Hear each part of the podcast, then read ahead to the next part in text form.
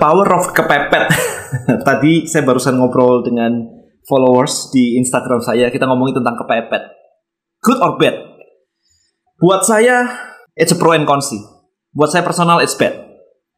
Tetapi kita perhatikan, kenapa sih the power of kepepet itu jadi kuat gitu ya? Kenapa orang kepepet itu jadi kuat? Ya, Anda bayangin sih. Kalau Anda dikejar anjing, masa nggak lari sih? Itu kan kepepet ya. Antara Anda lari atau Anda digigit dan habis itu ancur-ancuran berdarah semua, luka semua kalau dihajar oleh anjing begitu. Nah, itu namanya the power of pepet. Nah, semuanya ini sebenarnya muncul dari kita kalau analisa psikologi dari market gitu ya. Kenapa sih orang bergerak? Kenapa sih orang move? Orang move hanya karena dua hal, yaitu ada sebuah gain di depannya atau sebuah pain di belakangnya. Jadi orang hanya bergerak untuk menghindari pain dan mengejar gain. Gitu aja. Itu yang yang membuat orang tuh bergerak. Memotivasi orang. Jadi kalau dan saya kok motivasi saya rendah ya. Ya Anda berarti tidak mengimajinasikan dengan clear apa pain Anda dan apa gain Anda. Itu nggak clear. Maka kalau Anda membaca kitab suci pun ada surga dan neraka. Kita mau masuk surga, kita nggak mau masuk neraka. Ada dua hal itu. Jadi Tuhan juga menciptakan ada Tuhan, ada setan, ada surga dan neraka gitu kan. Selalu ada good and bad gitu kan. Supaya apa? Supaya orang itu bergerak. Jadi udah clear banget alasan kenapa orang bergerak. Nah, yang disebut dengan kepepet itu secara psikologi adalah pain. Namanya kepepet. Siapa sih yang suka gitu kan? Kepepet apa? Nggak bisa. Kalau nggak gerak nggak bisa makan, nggak bisa hidup itu kepepet gitu kan. Nah, kalau dari sisi mana yang lebih kuat antara pain dan gain, maka jawabannya adalah pain itu strong banget. Anda kalau disuruh kalau dikejar anjing udah langsung larinya ngebut banget, bahkan sekuat tenaga. Bahkan mungkin lompat lebih jauh, lari lebih cepat daripada biasanya. Jadi kekuatan makanya ketika kita menulis sebuah copywriting, fear atau pain itu ditaruh paling ujung. Karena kalau nggak kena di gainnya, di fear tuh pasti kena gitu aja. Karena ya kalau nggak kamu bakal mati, kalau nggak lu bakal nggak bisa makan, kalau nggak bakal digigit anjing. Itu geraknya udah langsung instan banget.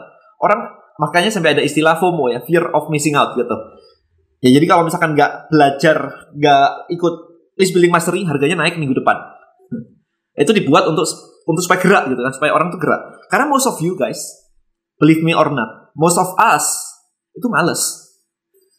gitu, ya kan? Karena apa? Um, mimpi itu tidak kecapai nggak apa-apa. Tapi pain itu kalau kena itu sakit. Makanya pain itu jadi lebih powerful. Anda mimpi punya rumah mewah, mobil mewah. Kalau nggak kecapai emang kenapa? Ya nggak apa-apa sih. Kan orang lain juga banyak nggak kecapai. Alasannya banyak gitu. Tapi kalau lu nggak bisa makan gimana? Wah mati gua besok. Maka akan gerak. Nah, dari sini maka Bagus atau enggak? Ya bagus untuk jump start. Tetapi yang disebut dengan pain atau fear atau kepepet itu short term. Karena begitu anjingnya yang mengejar udah hilang, udah belok belokan rumah, udah nggak ada, Anda slowing down. Nggak perlu lari lagi karena painnya hilang. Ya kan? Kalau saya nggak ngerja dan kalau saya nggak nguli, saya nggak bisa makan. Coba kalau udah bisa makan, ngulinya bolos. ya kan? Adik saya lagi ngebangun sebuah gym kalau saya kalau ada lihat di Instagram saya saya barusan syuting gitu kan gym WW gym gitu ya di Malang Permata Jingga. Nah tukang-tukangnya kalau gajian hari Sabtu Senin banyak yang bolos. Masih ada gajinya. Ya itu mindset. Ya kan? Nggak punya mimpi. Kalau misalkan saya Senin juga kerja maka kelebihan dana Senin ini saya bisa tabungkan saya bisa investasi. Nggak ada di otaknya. Sesimpel itu. Jadi most people kerja itu kepepet. Nah kalau kerja itu kepepet kalau nggak kerja saya nggak bisa makan maka hasil kerja Anda ya susu, hanya bisa untuk Anda makan. Ya, goalnya jelas kan, saya hanya kerja kalau bisa makan, supaya bisa makan. Kalau sudah bisa makan, ya kerjanya malas-malesan. Boro-boro ngejar yang yang lebih wow lagi. Saya sampai kemarin tuh sempat sempat menganalisa ya, apa ada sih yang namanya work life balance? Work life balance 9 to 5 habis itu waktu untuk keluarga. Kalau saya perhatikan, saya suka banget baca artikel-artikel di Quora ya. Gimana sih rasanya kerja with Elon Musk, Tesla, SpaceX dan sebagainya. Mereka bilang, it's the best place to work. Enak banget tempat kerjanya, tapi gak ada work-life balance. Gitu. Jadi bener-bener gak ada work-life balance. Nah, dari sini kita perhatikan. Sebenarnya kalau kita lihat secara general, work-life balance itu diciptakan untuk orang. Ini benar-benar personal opinion ya. Literally disclaimer, this is personal opinion. Anda boleh setuju, Anda boleh enggak. Tapi personal opinion saya adalah work-life balance diciptakan entrepreneur untuk membuat karyawannya betah jadi karyawan. There is work life balance. Karena Anda nggak bisa jadi entrepreneur ketika Anda work life balance. Bayangin kayak Elon Musk. CEO dari berapa company dia selain SpaceX, Tesla dan masih banyak lagi. Ada Neuralink gitu kan, masang chip di otak gitu-gitu. Hyperloop uh, solar sistemnya dia banyak banget. Kalau dia pakai work life balance itu semua nggak ada gitu aja. Dan dia cepet banget. Sekarang dia sudah masuk kayaknya orang terkaya nomor 5 atau 6 gitu. Cepet banget naiknya. Awal tahun kemarin baru orang terkaya 10. Tahun lalu belum. Jadi lompatan kenaikan gila banget company-nya. Pakai work life balance gak? Enggak jawabannya kalau anda work life balance ya nggak bisa jadi Elon Musk gitu aja. Tapi jangan saya nggak mau jadi Elon Musk ya, itu kan pilihan anda. Makanya is disclaimer sekali lagi terserah terserah anda gimana. Nah kita ngomongin lagi tadi power of kepepet, good or bad. Buat saya bad, tadi saya bilang kan. It's good for you kalau anda hanya bisa bergerak karena kepepet. Hanya dicambuk baru gerak. Ya, it's good deh. Karena itu at least membuat anda bergerak. Tapi kalau di kepala saya, saya bukan mau bergerak karena dicambuk. Saya mau bergerak karena saya punya mimpi. Saya membangun Tribelio buat apa coba? Setahun lebih saya ngebangun, sudah setahun setengah, dan saya nggak dapat gaji di situ. Itu pain banget kan? Kalau pain banget begitu, enakan dikerjain atau enggak? Buat saya sih sebenarnya kalau misalkan kalau buat banyak orang, dan kalau kayak begitu mati-matian gitu, ngapain sih lu kerjain kayak gitu? Kenapa lu nggak jualan something yang bisa menghasilkan income lebih clear gitu daripada mengejar? No, saya chasing my dream. Saya mengejar mimpi saya di sini. Karena Tribelio kalau bisa gede banget, itu bisa menjadi aplikasi yang bisa worldwide.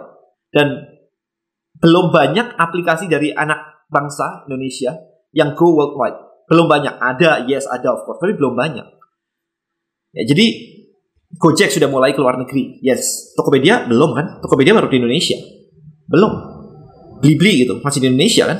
Jadi belum banyak aplikasi-aplikasi yang bakal keluar negeri. My dream adalah ini bisa menjadi uh, aplikasi yang bisa worldwide-nya cepet banget. Kalau Gojek butuh satu negara satu negara, I don't know, maybe saya bisa langsung beberapa negara. Karena aplikasi doang gitu, saya nggak butuh ojeknya.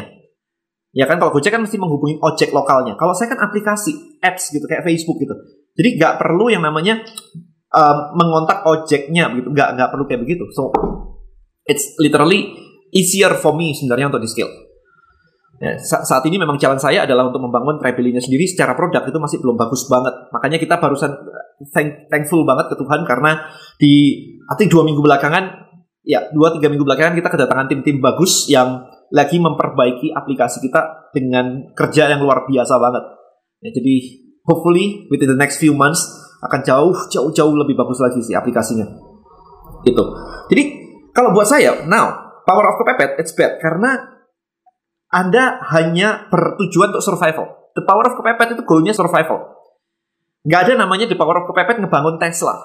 Atau saya tadi pagi barusan nonton Jeff Bezos ya, pemiliknya Amazon gitu kan. Dia lagi ngebangun Blue Moon.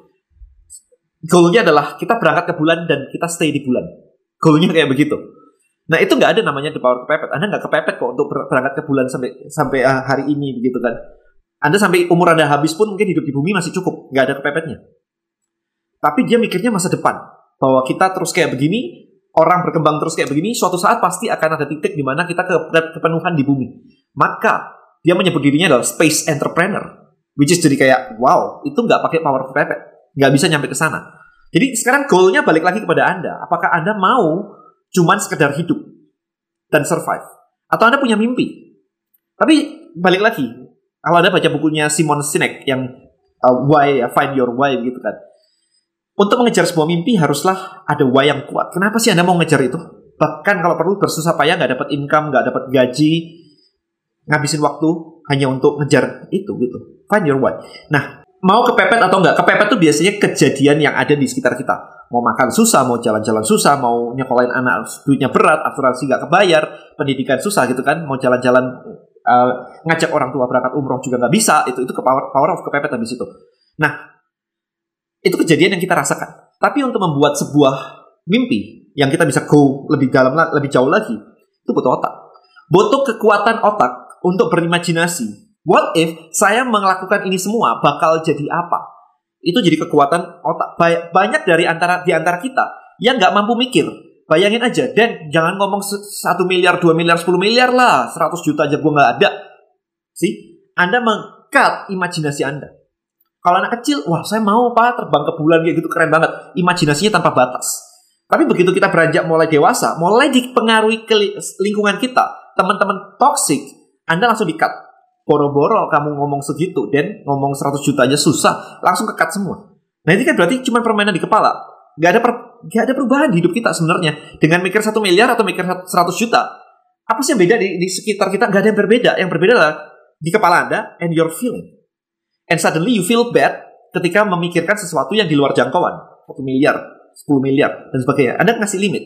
Ketika Anda kasih limit, maka yang terjadi berikutnya adalah begitu Anda membayangkan sesuatu yang wow gitu terbang ke bulan dan yang lain-lain Anda juga akan ngekat itu impossible impossible impossible lama-lama otak Anda akan dilatih dengan putaran kecil doang ya dapat sejuta dapat dua juta dapat tiga juta cukup lah buat makan otak Anda akan dilatih se, se, se, se level itu aja gitu nah video ini sih saya pengen share pada Anda sebenarnya bahwa kalau saya adalah strategik strategik itu tidak dibangun oleh atas dasar kepepet saya adalah digital marketer strategis gitu saya mikirin ke depan bakal seperti apa. Kenapa saya bikin Tribelio? Karena it, it's a platform. Recurringnya jalan, bisa di skill ke luar negeri. Itu semua saya pertimbangkan matang-matang. Orang tuh butuh komunitas. Sekarang orang pakai, let's say pakai Mailchimp buat emailnya. Komunitasnya pakai Facebook group. Habis itu belanja harus ke marketplace. Kok ribet ya? Pasti banyak ya. Landing page pakai ClickFunnels, pakai WordPress. Kok banyak banget ya toolsnya ya? So I saw the problem. And then gimana kalau misalkan ini semua bisa dijadiin satu sebuah platform? Trebelio. Cuma ngajak orang join, komunikasi di situ kayak Facebook group. Mau dikirimin email juga langsung tinggal di aplikasinya. Mau belanja nggak usah ke marketplace langsung di aplikasinya. Semuanya jadi satu. Itu itu mimpi saya. What if itu benar-benar bisa diciptakan? Apa yang akan terjadi? Saya penasaran jadinya kan dengan berpikir seperti itu. Wah, oke, okay, saya punya ide. Kalau itu jadi, itu kan bakal keren banget ya. Cuma cukup ngajak orang sekali. And that's it, semuanya ada di sebuah tempat. Daripada sekarang ngajak sekali, Oke, join lagi ya Facebook group saya. Oke, belanja ya langsung ke marketplace. Muter gitu loh. Ribet banget. Buat kita as entrepreneur tuh jadi malah ribet banget buat memulainya. Jadi, there's my dream yang saya pengen buktikan bisa atau enggak. Sekarang masih memang dalam perjalanan membangun. It's not easy. Ngebangun apartemen, saya pernah membangun apartemen bareng Bung Chandra. Bulan-bulan pertama, nggak kelihatan apartemennya, kelihatan fondasinya. Itu yang berat banget kan, fondasinya. Mana kok nggak jadi-jadi fondasinya. Tapi begitu sudah nginjak mulai naik, oh itu cepat banget, pop, pop, pop, pop, langsung naik gitu. Ya jadi Anda tinggal mau milih sekarang. Mau pakai the power of kepepet dengan alasan bahwa ya it's powerful, it's good. Ada yang pernah ngomongin, um, tapi ujungnya mau sampai mana? Mau Anda bisa makan, bisa hidup and cukup, atau Anda bisa mengubah dunia? Well, omongan saya ini tidak bisa tidak memang tidak untuk semua orang. Tidak semua orang mau mengubah dunia kok. And it's okay. Disclaimer sekali lagi, this is very personal opinion ya. Bukan Anda harus begitu. Enggak, saya cuman cuman pengen sharing aja. Apa sih yang ada di kepala saya untuk untuk ke depannya gitu. Nah kalau Anda sudah biasa di cap kecil kayak begitu, mikir strategis akan susah. Nah tugas Anda adalah ngumpul-ngumpul dengan orang-orang yang memang berpikiran ke depan kayak begitu, Anda akan ketularan lama-lama. Oh orang-orang itu mikirnya kayak begitu ya, strategiknya kayak begitu ya, visinya kayak begitu ya. Nggak ada modal, oke kita pakai investor. Nggak mungkin lah ada modal untuk bikin Amazon aja pakai investor. Siapa yang bilang Jeff Bezos punya modal untuk bangun Amazon? Enggak, investornya banyak banget men. Jadi kalau Anda bilang nggak ada modal dan ini itu ini itu gitu kan, that's karena Anda melimit your brain. There is the problem. Hopefully Anda tercerahkan aja sih buat buat saya sih. Saya sharing from the deepest of my heart. Hopefully Anda paham bahwa Indonesia butuh banyak orang yang mulai bisa mimpi lebih lebih jauh lagi. Bukan cuma ur urusan yang makan lah, debat lah, saingan lah, kecil-kecil begitu. It's not gonna change the world. Oke, okay? saya cuma pengen mengajak Anda untuk, yuk, sebagai follower saya, konten saya selalu dalam-dalam. Saya sekarang seneng banget untuk sharing konten dalam-dalam kayak begini. Dulu saya ngomongnya selalu kayak yang ringan-ringan begitu kan. Saya sekarang suka banget untuk ngomong kayak begini. Saya pengen mengajak follower saya semakin smart, getting better, getting better, getting better. Mimpi ke depan. Yuk kita bangun Indonesia jadi lebih bagus lagi. Apalagi di mata dunia.